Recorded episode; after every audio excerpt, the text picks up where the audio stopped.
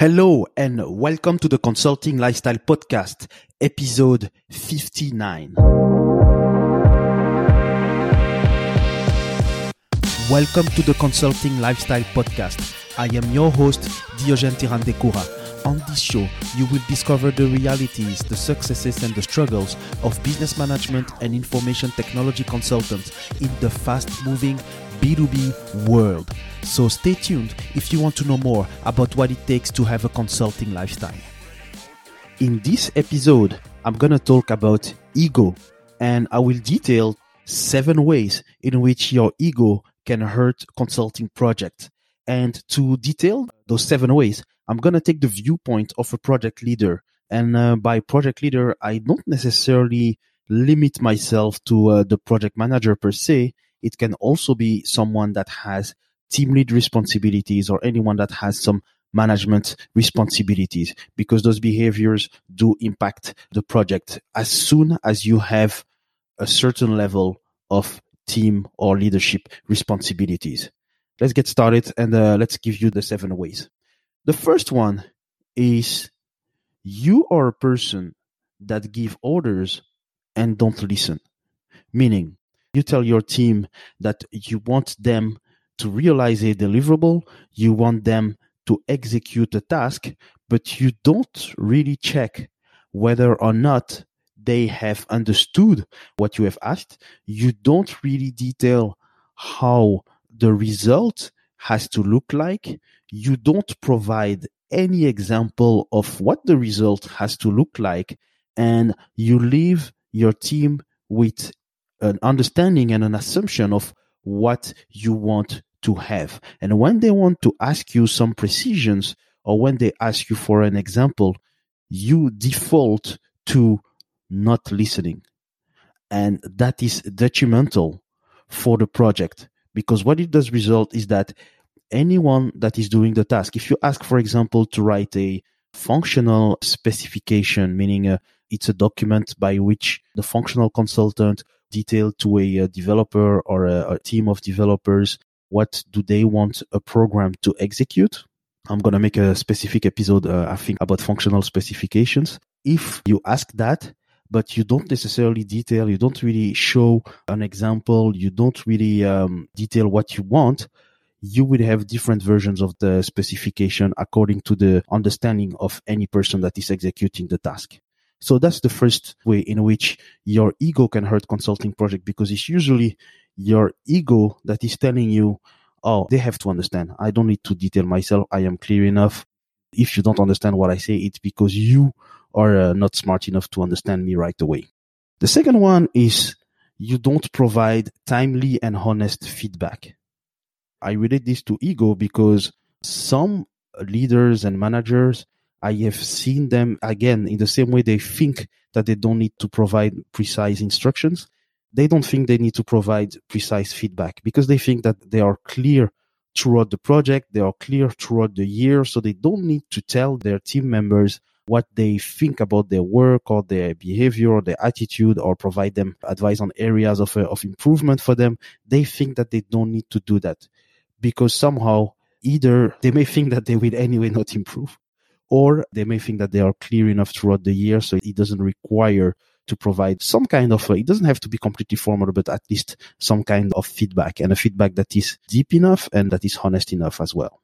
The third way in which your ego can hurt consulting project is you publicly blame and privately praise. So what do I mean by that? And I have seen it a lot of time and uh, it can be also cultural, but publicly blame someone for when something goes wrong. That's something that is very bad it's mostly happen when you're in a heated part of the project. Maybe you are reaching the end of the project and uh, there are issues that are coming up. And when there are issues that are coming up, that's when actually leaders are a bit tested. That's where you, you start to discover why they are project leaders. Usually people admire leaders that manage to stay quiet or at least stay at the same level of intensity, even though the workload has increased or the deadlines have reduced. And sometimes what I've seen is that in case of problems, you will see a team lead, a project manager, a project lead blaming publicly, meaning It can be during a, a conference call. It can be in an email with a lot of people in CC. They will publicly blame someone for specific issues. And when they have something positive to tell the person, they do it in a way more private way either they will do it one to one or they will do it uh, when there is a when there is a smaller audience and they will do it pretty quickly. I have seen that a lot and uh, you can also let me know if you have seen that as well in your work. So having a project lead that publicly blame and privately praise. The fourth one is that you put too many i on your team achievements. So when i say i i mean i really mean the letter i. And uh, what i mean is that you talk about the first person so you talk about yourself so when there are team achievements, of course, the project leader or the team leader is the ultimate responsible of the success of the project.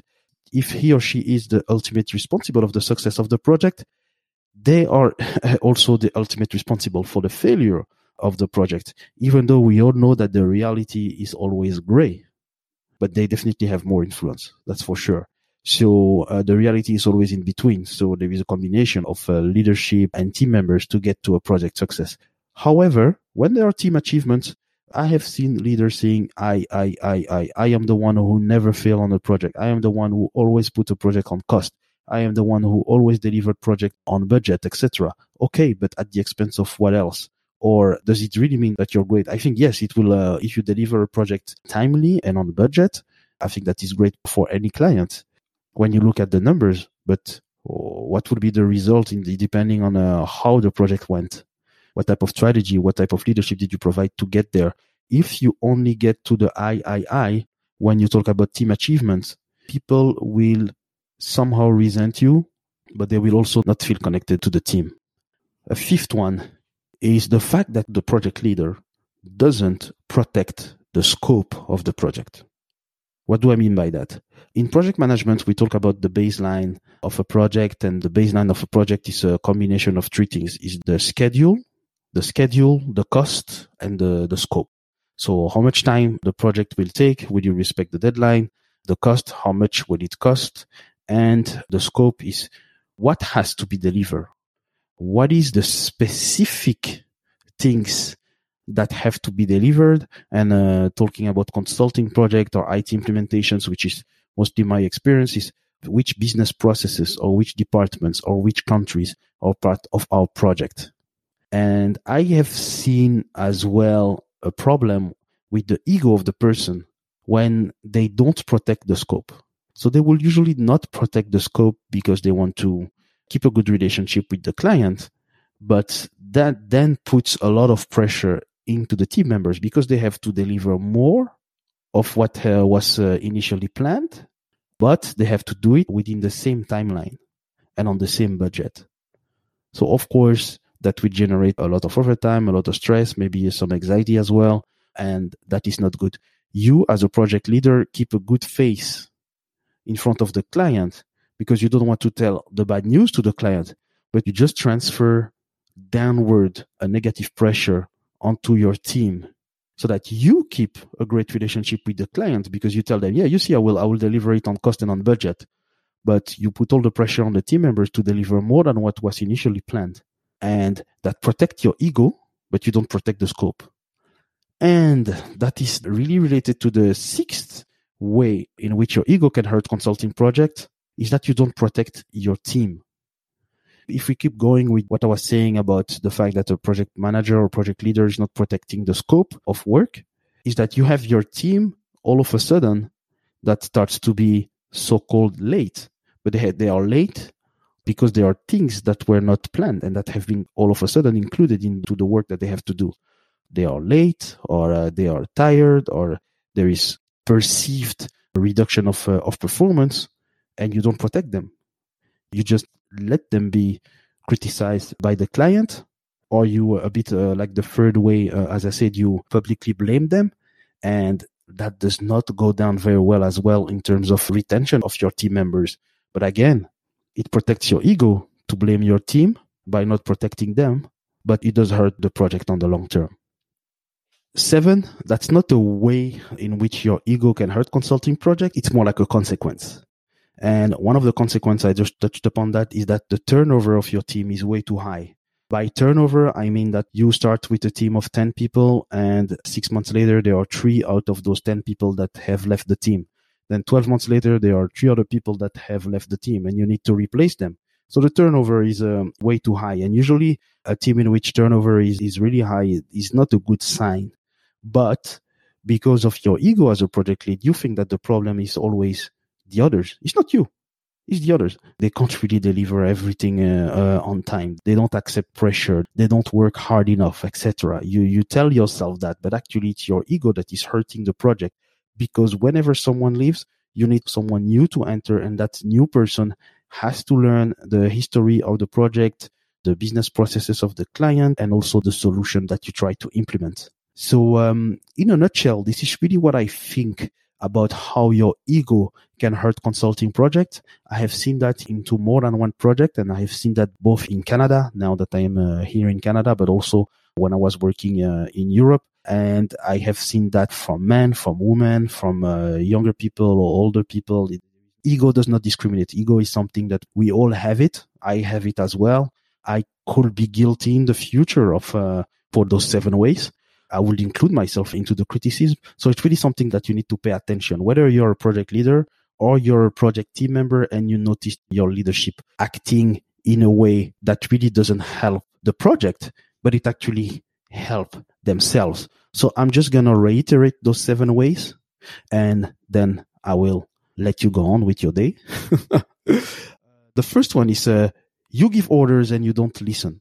So the project leader does give orders and doesn't listen, doesn't provide specific instructions. The second one is you don't provide timely and honest feedback to your team members. The third one is you publicly blame and you privately praise, which looks a little bit like a hypocrisy. But the reason why you publicly blame is that it also builds you up as a so-called tough leader. The fourth one is when talking about team achievements, you put too many I, too much of the letter I. I have done this. I created this. I managed to, etc. But it's on team achievements. It's about team achievements that you talk. You don't protect the scope. That's the fifth one. It's good to protect the cost and the budget, but you don't protect the scope. What does that mean? It means that people in your team have to deliver more within the same deadline and on the same budget. You don't protect your team. If the client is criticizing your team members, it doesn't mean that the criticism is unwarranted, but by default, you don't protect your team. You don't try to take in all the information. You just listen to one side and kind of attack your team members. Again, maybe it builds you up as a tough leader in front of the client. But what does that do for the consulting project? Is it really a nice project to work in? I'm not sure. And last but not least, and that's the consequence of those six ways, is that the team turnover can be way too high in some uh, in some instances. You see people uh, leaving right, left, and center in less than uh, less than three months working with you. So that will be a problem because anyone that has to be replaced has to get familiar again with the client, with the documentation, if there is enough documentation, and uh, get familiar with the history of the project itself. So these were the seven ways in which your ego can hurt consulting project. And if it is the first time that you listen to the podcast, the name of the podcast, you must have seen it, but it's Consulting Lifestyle.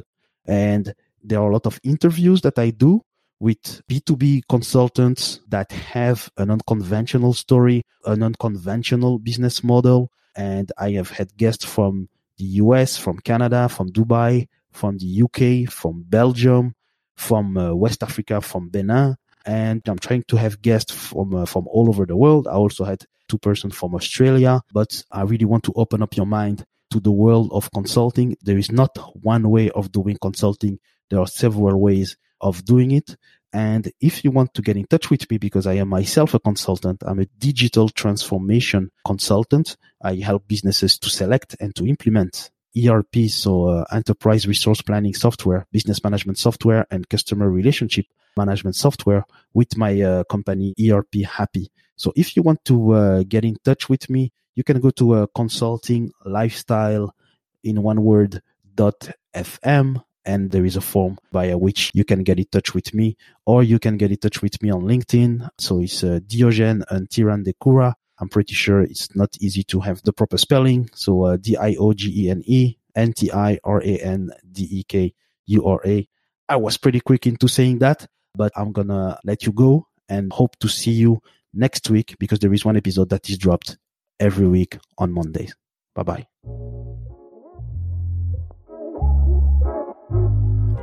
Thank you for listening to the Consulting Lifestyle Podcast.